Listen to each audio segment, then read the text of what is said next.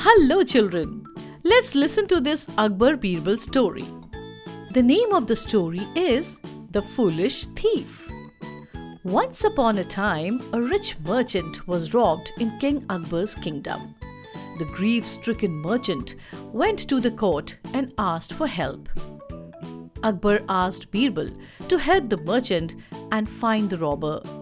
The merchant told Birbal that he was suspicious of one of his servants. On getting the hint from the merchant, Birbal summoned all the servants and told them to stand in a straight line. When asked about the robbery, everyone denied doing it, as expected. Birbal then handed over one stick of the same length to each one of them. While dispersing, Birbal said, By tomorrow, the robber's stick will increase by two inches. The next day, when Birbal summoned everyone and inspected their sticks. One servant's stick was shorter by two inches.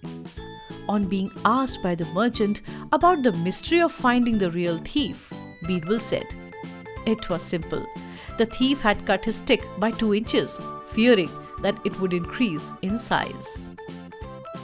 The moral of the story is truth always prevails.